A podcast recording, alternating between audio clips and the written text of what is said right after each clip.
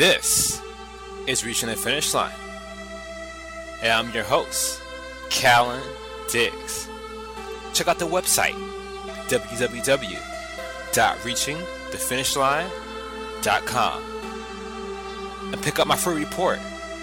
Save up to 75% what they don't want you to know.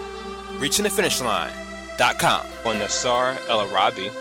Uh, Nassar is a successful real estate investor and also the owner of realestateguru.com.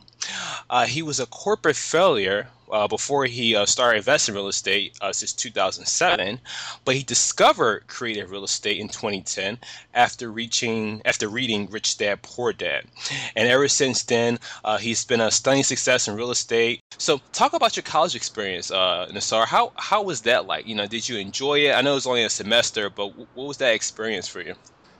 Um, well, I went to that particular school a semester. I um I went to a um, another um, I, I I've, I've I went to another school after that back in New Jersey called William Paterson University. So after the second semester at a different school, I realized my GPA was a 0.6, and I was like, man, I gotta get my life together because I'm getting these uh mm-hmm. these loans. I I was like, well, since I'm getting these um these loans, let me go to community uh, college and see if it's for me. So I went to community college, and that's when um, back at home in New Jersey, that's when I discovered my my uh, passion, which was uh, mm. real estate. And um, I mean, school was just barely getting by. Like I cheated mm-hmm. all through college. Like I just barely mm-hmm. got by in college.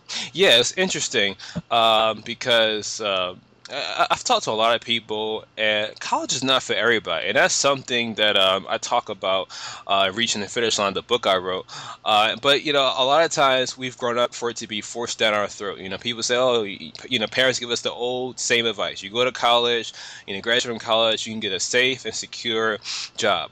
Well, we live in a time where that's not the case anymore. We live in a time uh, where uh, the, un- the unemployment rate is uh, skewed, is only a half truth uh, because they don't count people like uh, people who've um, you know stopped looking for work only jobs they can get uh, with with a, with a degree as Walmart or or working at McDonald's. So uh, at, at, the same time, people don't want to be employees. Some people want to work for themselves, and and uh, and for the most part, uh, colleges teach you how to work for someone else. And there's nothing wrong with that. Some people love their jobs. Some people want to have careers and work for. I mean, if you if you could find that ideal career, and there's some companies that step in their game up as far as providing a great work environment, then that's fine. But uh, college is not a one size fits all. What interests you in real estate? Was it a book you read? Was it, uh, you know, talk about that. Well, basically, what what, what happened was, um, my, I heard my father talking to the neighbor about the guy next door who bought the house to us next door. He um that he bought it for one hundred and fifty thousand, put twenty thousand into it, and sold it for two seventy.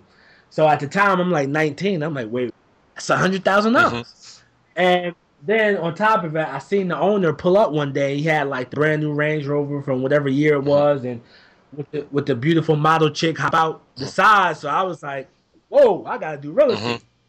So um, at, at, that point, I was just sold. Like I, I gotta do real estate, you know. And um, I, of course, at that time I was young and I knew everything, and uh, I didn't properly research things. So with that being said, I went to ask people who don't do real estate how to get in real estate, and my father told me like, hey, look, a friend of mine fixes credit, and then we I started, you know, working on my credit and things like that so I can buy real mm-hmm. estate someone at my job told me about a book called Rich Dad Poor Dad, and that book pretty much changed my life. And from there, I joined my local REIA. And one of the things he he did in there that saved saved my life was basically he's um, Robert Kiyosaki said just because you own four houses does not make you an expert. Just because you um, own uh, stocks does not make you an expert. You have to learn about real estate investing before um, actually investing. Just because you own some stocks, um, you have to learn about stocks first before uh-huh. you know investing in stocks. So I'm like, whoa, I missed the whole uh-huh. step. I never learned about real estate.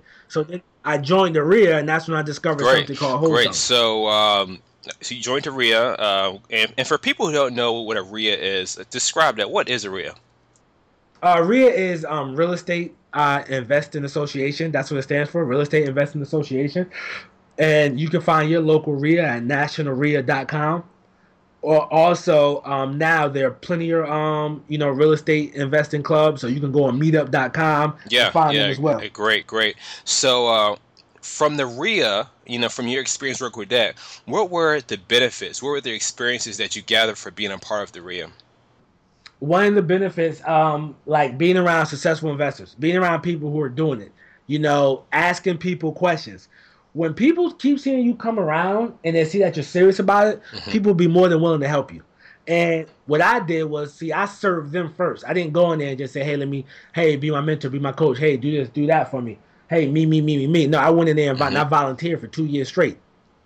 So I volunteered for two years straight and got everything um, taken care of. I'm that glad way. you brought that up, Nassar. Um, Talk about the importance of service, Yes. because a, a lot of people have that. I mean, there's, uh, for you know, for me, uh, you know, you know, whether real estate or whether it's uh, people who want to, uh, people who want to, you know, have a very successful blog, or, uh, you know, I kind of help people try to, I try try to help people, you know, develop uh, successful entrepreneur business. Everyone have these different niches, but it's the, the the principle is the same thing, and that principle is is if you want people to help you, then you have to you, you have to be of service. And that's something that you brought up. Talk about that why you shouldn't approach the relationship putting your needs first. When you um when I was in the corporate America situation and everybody would be trying to get something out of everybody, trying to meet with that manager, take that manager lunch, until that manager gets to the point of them ignoring them. And the reason why, because they're getting 30 people trying to email me to pick them brain and everyone's trying to get the hookup. So with that with that being said, um, if everyone's trying to get the, the hookup, um, that person's like they just shut down completely. However, when you take an approach of, hey, what can I do for you? Hey, can I help out here? Okay, yeah, I, I, I'll do this for you. I do that for you. You know, then the relationship start to open. It probably won't open up for, um, you know, it might take more than three or six months, but I mean, this this business is a long term game. So, with that being said, uh, when I went in there and started volunteering people, people would just like they would just offer me stuff. Like that's how I met my mentor because he kept seeing me come around, and he said, "Man, I always see you come around to the meetings. Hey, look, you want me to mentor you?" And and then that's how you know he did it. And he but he seen me doing stuff. David Hancock, and I'm quite sure many of you probably know who he is. Uh, he's the founder of Morgan James Publishing. Uh, he's the chairman of Guerrilla Marketing International, and he has co-authored 12 books, including uh, Guerrilla Marketing for Writers, The Entrepreneurial Author, and Performance-Driven Thinking. Uh, also, Morgan James has also been highlighted on the Publishers Weekly uh, independent published list for, I believe, three years in a row. Uh, NASDAQ cites David as one of the world's most prestigious business leaders and is reported to be the future of publishing. David also serves on the executive board for Habitat Humanity and is chairman of the board of the National Center for the Prevention of Community Violence. But it wasn't until I discovered a single book. And it was a book that changed my life and a relationship that ended up changing my life. And the book was called Guerrilla Marketing. By the time I discovered it, it was already in its third edition, and I had never heard of it before. I never heard of the author, Jay Levinson, I never heard of the concept Guerrilla Marketing. I mean, he had already sold 15 million books, and I was like, who is this guy? You know, I had no idea.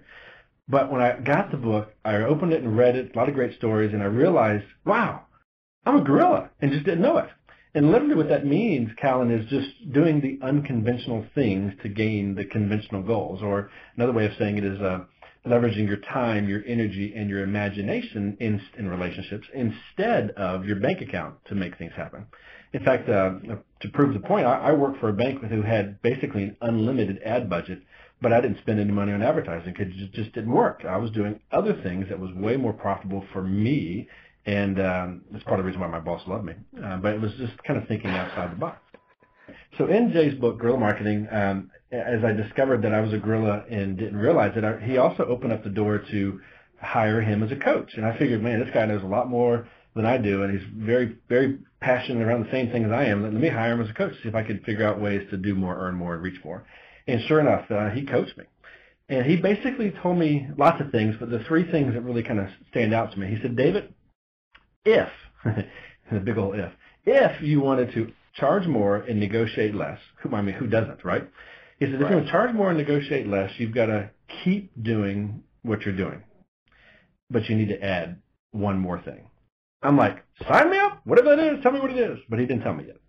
But he went on to tell me that, uh, he said, David, if you wanted to have those people that would never give you the time of day, you know, those, those, those clients that you wish you could work with, if you wanted them to start banging on your door, to start giving you business, you've got to keep doing what you're doing. But you have to add one more thing. And by this point, I'm like, dude, tell me what the heck this thing is. You know, I want to know.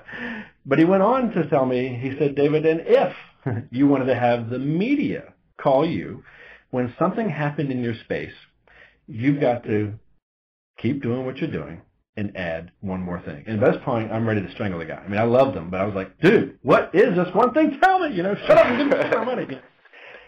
So he basically said, you need to write a book. And I just did not get it. I didn't. I literally laughed out loud, thought he was joking with me. Hope I didn't insult him because I loved his book, but I just didn't see it for me. I, I literally just, you know, just didn't get it. And he very lovingly, patiently calmed me down and, and, and helped me understand very few simple things. He said, David, all these seminars you've been going to have all been based on books. All these home study courses you've been taking and, and implementing, they've all been based on books. And all these books you've been reading, well, uh, they've been books. So I realized, uh, yeah, he's a lot smarter than me, and I should probably listen. So he said that I should write a book, and he kind of gave me just a, you know, the 10,000 foot view on how to do that. And then I ended up writing an outline and, and figured, you know, if I could sit down with somebody and, and they'd give me 20, 30 minutes to share my top 10 things I know about whatever the heck I'm doing, that'd be a good thing. And I ended up putting an outline together and ended up plugging some information and writing a few pieces and ended up getting a book done. I didn't realize that was a hard thing to do. And believe it or not, I ended up getting it published by a New York house. Didn't realize that was a hard thing to do either. It must have just been, you know, the right timing, the right opportunity, or you know, the the, the mortgage business was booming. It's just nobody in my area had written a book. You know, it was just uh, all the right things just happened at the right time. Uh-huh. And it was one of the worst experiences I had ever gone through, Cal. It really was. I was the least important part of the process. I lost all control over everything. I had no involvement in the process at all. I didn't even like the book when we got it, but it worked. It literally doubled my income. And again, I was already making well into six figures, but double my income. The only thing that I was doing different from yesterday and the next day was yesterday I was a successful hustler in a good way, and the next day I was a recognized authority. And sure enough, I stopped negotiating my fees, and I doubled all my fees. And sure enough, people that would never give me the time of day were starting to beg to get on my calendar, and I had to swallow my pride and talk to them because I wanted their money. And sure enough, when something happened in the mortgage industry, which was often, um, they called me because I was the only local Yahoo in the area that wrote a book. it was Yeah. it was laughable. It really was. Um, and I said to myself, wow, this book is a powerful tool. It really was. And Jay was right. This is amazing. But the process really was miserable. When I said I lost all control, I had no input in the final title, had no input in the cover, didn't even like the book. But the thing that really hurt me the most was chapters 3, 7, and 9 weren't even mine.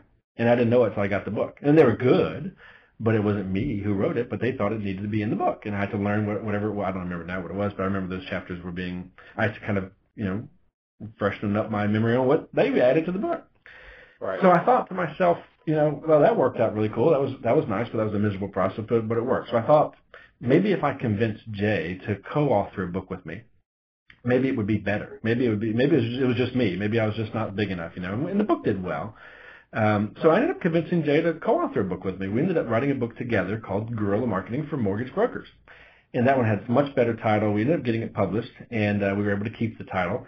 Um, but we still had, a, you know, not a great experience. And he says this is just what publishing is, and, and I, I refused to accept it. Um, we had no input in the cover, uh, or very little input in the cover. You know, the final content of the book was pretty much ours, but they still kind of fought us on terms and terminologies, and it just it wasn't, you know, as fun as it could have been. But I ended up selling 40,000 copies to the bank I worked for, so that was that was really good. But I still didn't like that process. But I became still even more you know, fascinated with the power of this book. It was, from a guerrilla marketing terminology perspective, it was the single most powerful weapon in my arsenal that I could that I could have ever used. Even, you know, learning my competitors' products, even to creating value and adding relationship, the book was the, the biggest door opener for me. It was it was funny. Do you want to start reaching the finish line? Then start with a free audiobook. Go to reachingthefinishline.com and scroll to the bottom of the page to click on the Audible banner to get your free audiobook. You may not have a lot of free time, but you can definitely listen to a book on a plane, on the bus, or even while you're driving. Go to reachingthefinishline.com and scroll to the bottom of the page to click on the Audible banner to get your free audiobook. Start reaching the finish line with your free audiobook. I think uh, I, th- I think it's uh, very important. Uh, one thing you said uh, earlier is about how a book gives you authority. But uh, I think probably one of the things that the audience want to know is, well, with all, with this huge influx of books now when it comes to self-published books and all these e-books flooding the market, and now being that it's so much easier to write a book, does that take away from the authority that an author has? You know, I don't. I don't think it does. Um, I mean, for centuries, any, anybody could say anything they want to, and they could scribble it down on, on a tablet. The thing that I think adds the biggest value to to getting a book published is that third party um, endorsement from a from a publisher or that broader distribution so people can can find you. But also, it's just a perception thing from the mindset of the consumer. I'm a huge fan of self-publishing over doing nothing at all, so it still works very very powerful but it's like one of those those secret mind tricks. You know, when you when when people learn that you're an author, they immediately start to respect. Well, this guy's got to know what they're talking about. This girl's got to know what they're talking about because you know they went through what they wish they could do. Because 80% of the population says they want to write a book, but you know only a small percentage does. Uh, growing, but even a small percentage actually goes through with it. So there's a big, powerful weight behind just getting the book out. Peter Sage is an international uh, best-selling author. Uh, he's also the founder of, of Space Energy, which is basically a space-based uh, solar program. It's something that I've actually uh, written about in, um, in my article, How to Identify the Entrepreneur Within You. Uh, I wrote that for Good, the Good Men Project, the award-winning magazine, and where I included Peter in that article. So you can definitely find that there on the goodmenproject.com. Uh, Peter is also a serial entrepreneur. And he also uh, runs a business school uh, that he does quite often in South Africa. And he has a new book uh, that's coming out uh, in the late of this year. And it's called I Am. I'm definitely looking forward to that. We, we live in a society that has the, it, has been more conditioned to certainty than any other time in human history. Mm-hmm you know, we get ill, uh, then yeah, we go to the doctor and expect to get an antibiotic to, to treat what it is that we've got. Mm-hmm. You know, we, we get hungry, we go down to the shop and buy some food. Mm-hmm. Yeah, the, the, these two things alone have only been around for our generation. Mm-hmm. You know, my parents had rations in the war. Mm-hmm. You know, only turn of the last century was penicillin discovered. The children growing up into an environment that has so much certainty take it for granted and they've never been tested. Yeah, they've never been tested in, in the reality of life, which says that certainty doesn't exist in nature. Mm-hmm. You there, there, there is no such thing. Mm-hmm. so, yeah, apart from, as you quite rightly point out, death and taxes. Mm-hmm. Yeah, uh, and yeah, from from that side, you know, learning to embrace levels of uncertainty is really a primary skill. And I say it's a skill because it's something you develop. It's not something you tend to be born with. I mean, yes, we do have a comfort zone, but that comfort zone, when it comes to certainty and uncertainty, is far more environmentally conditioned rather than genetically conditioned mm-hmm. uh, because of our, our usual reaction to circumstances. Just like the human body is conditioned, you, know, you could have good genetics, but if you don't go to the gym and you go to McDonald's, you're going to have a different result. yeah, so you know, there's there's a situation where if you have a environment that tests you, you know, we say the strongest trees don't grow in the best soil; they grow in the strongest winds. Mm-hmm. You know, you have people that get over the the, the number one pro- fear, which is the fear of death, for mm-hmm. most people. And people say it's the most you know, paramount biological imperative is to avoid the fear of death. Um, but you have people that have gone through a near death experience and let go of that fear and they have a very different outlook on life. Nothing in their life changes in terms of the story of their life, but how they look at the story of their life shifts, and then everything shifts. Mm. So, you know, if I could ask the listeners on the call right now, who here has had something in their life that they felt certain about? Whether it was a job, whether it was a relationship, whether it was a deal, whether whatever it was, only to have it taken away in a heartbeat. Mm. And virtually everybody on listening to this, I'm sure, could relate to a situation like that. So ask yourself, where does certainty exist? It doesn't. And therefore, you come to the conclusion that the people that I've studied that are the happiest, or not so the happiest, that live the most fulfilling or rewarding lives, or have easier access to fulfillment, joy, or freedom, emotional freedom, are people who have learnt to have a higher ability to handle uncertainty. Mm. Because uncertainty is ever present. Certainty is an illusion, doesn't exist. Get over it. Mm-hmm. You know, but the the, the condition or reaction to uncertainty is usually driven by the media into making you freak out about it. Mm-hmm. It's sensationalized. It's hyped up. It's you know, oh, one sniper, you know, is on the loose, and two million people panic about it. Mm-hmm. Oh, look, one aircraft goes down. Well, something you could board an aircraft on today's statistics randomly, yeah, every single day for the next thirty-two thousand years and be okay. But oh no, I'm not flying that airline because their safety record is two out of the last 2,000 flights you know, have had something wrong with them, or uh-huh. whatever it may be. So we get oversensitized to uncertainty, and therefore we start to lie to ourselves that we can't handle it. When the truth is, we can, but we've been conditioned to be in a cotton wool society that says, oh, well, if this happens, then oh my God, what do I do? I need somebody to come and fix it. No, mm. I, it nulls our resourcefulness and it basically looks that gift in the mirror and says that you're not good enough to be able to handle this when the truth is you can. Right. So, Peter, in my book, Reaching the Finish Line, you know, I try to help people uh, reach the finish line in their careers. And, uh, you know, for some people, you know, they want to be employees. For other people, they want to be entrepreneurs. Kind of, you know, people have kind of found what's going to be a good fit for them. Uh, but a lot of people uh, place a strong emphasis on college. You know, they go to college because uh, they believe that, you know, if they get a college degree, that's going to be their ticket to uh, financial security. The problem with that is, especially here in the states, is uh, unemployment uh, among college grads, whether it's undergraduate or postgraduate, continues to go up, and uh, it has. And since the Great Recession, it has not gone down, despite you know, despite here in the states, uh, if they're saying that the economy uh, has came to a full recovery, uh, you know, a, a, lot of people are skeptical of, of, of statements like that, and um, and looking at this, looking at the stats um, the unemployment rate among those grads has continued has continued to go up overall. So that begs to ask me, uh, ask you, Peter. Um, you know, we all know that they are looking for certainty. That you know they're going to college because they are looking for certainty. But I guess the question is, what can they do to slowly transition from certainty to uncertainty? Well, the first step is to wake up. Mm-hmm. You know, the, the, the college deal or the, the overall um, myth that was put out, which was very relevant in a 20th and early 20th century yeah, educational model, which was mm-hmm. the more education I have, the more money I will earn. Well, you've already you know demonstrated that there's a lot of people that bought into that that are now regretting the fact that they did. Mm-hmm. For those that do go to college, and you know, luckily I never suffered the disadvantage of that, but you know, for those that do go to college and graduate, and they, they have some level of, of personal significance because they're externally validated because they've got a piece of paper by uh, uh, an institution that basically says that they're smart.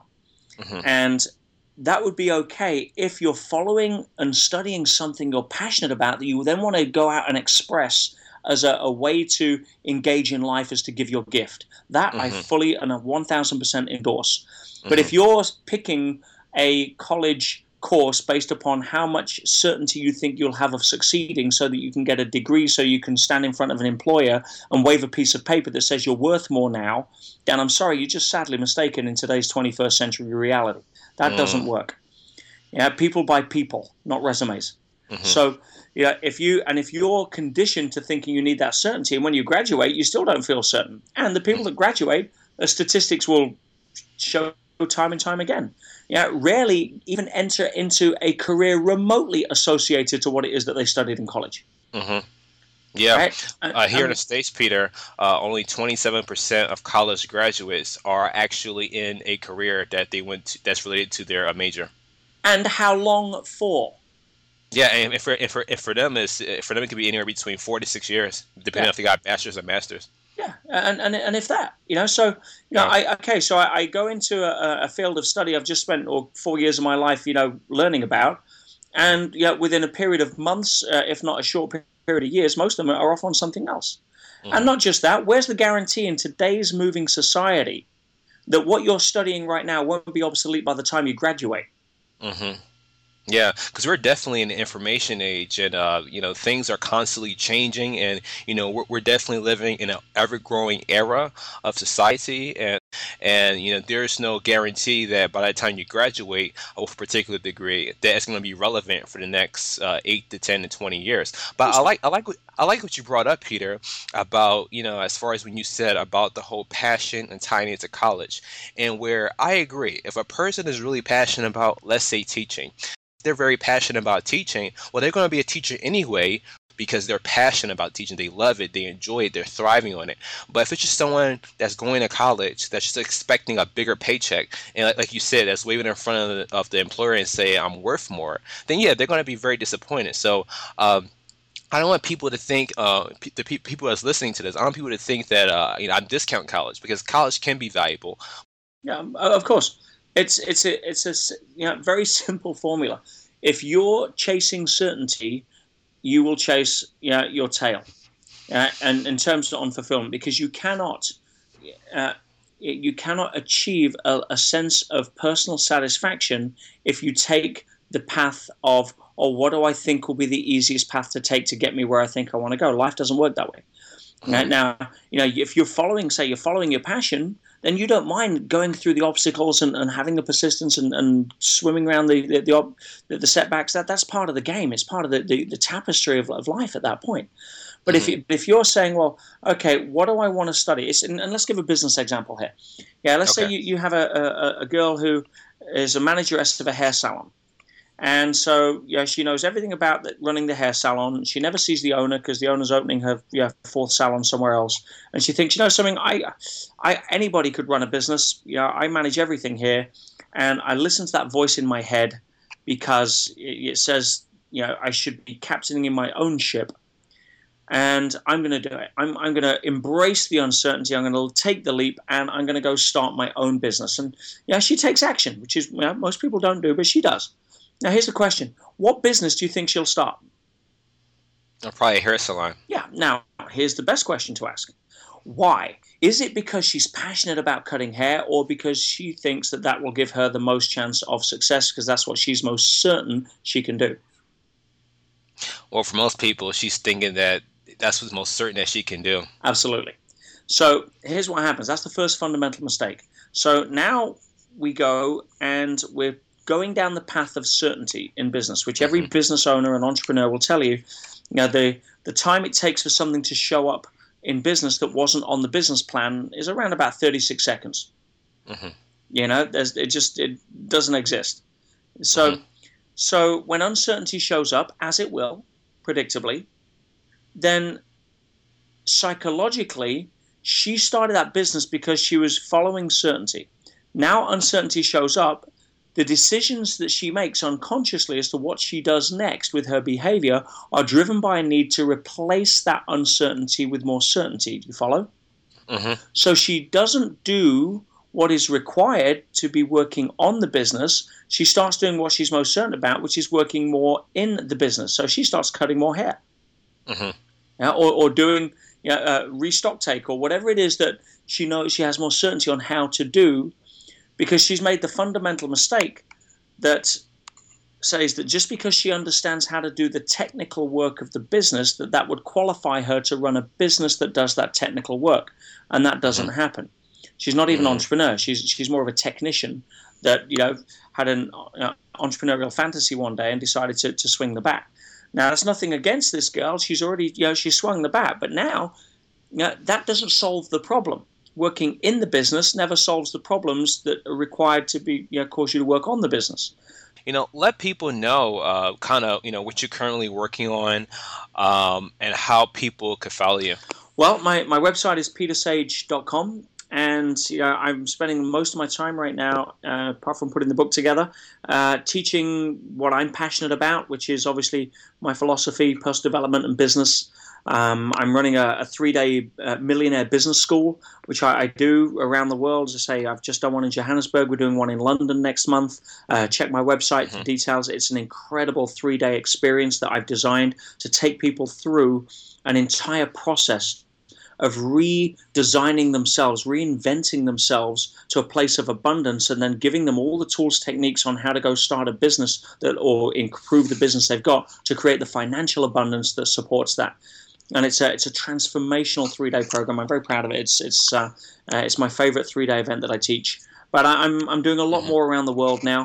Uh, again, please follow me on either Facebook or Twitter. I'm always trying to put out as much value as I can and give people uh, as much information as I can. My YouTube account uh, for example, has a, a, ton of stuff on there for people. But please go to my website, register your interest, and I'll send you a lot of um, things that I think will help not only with the certainty and uncertainty trap, but also uh, a lot of other ways I, I want to add value, whether it's personal abundance, business, um, understanding psychology, being able to be ready so that the, the teacher will appear, and, and much more.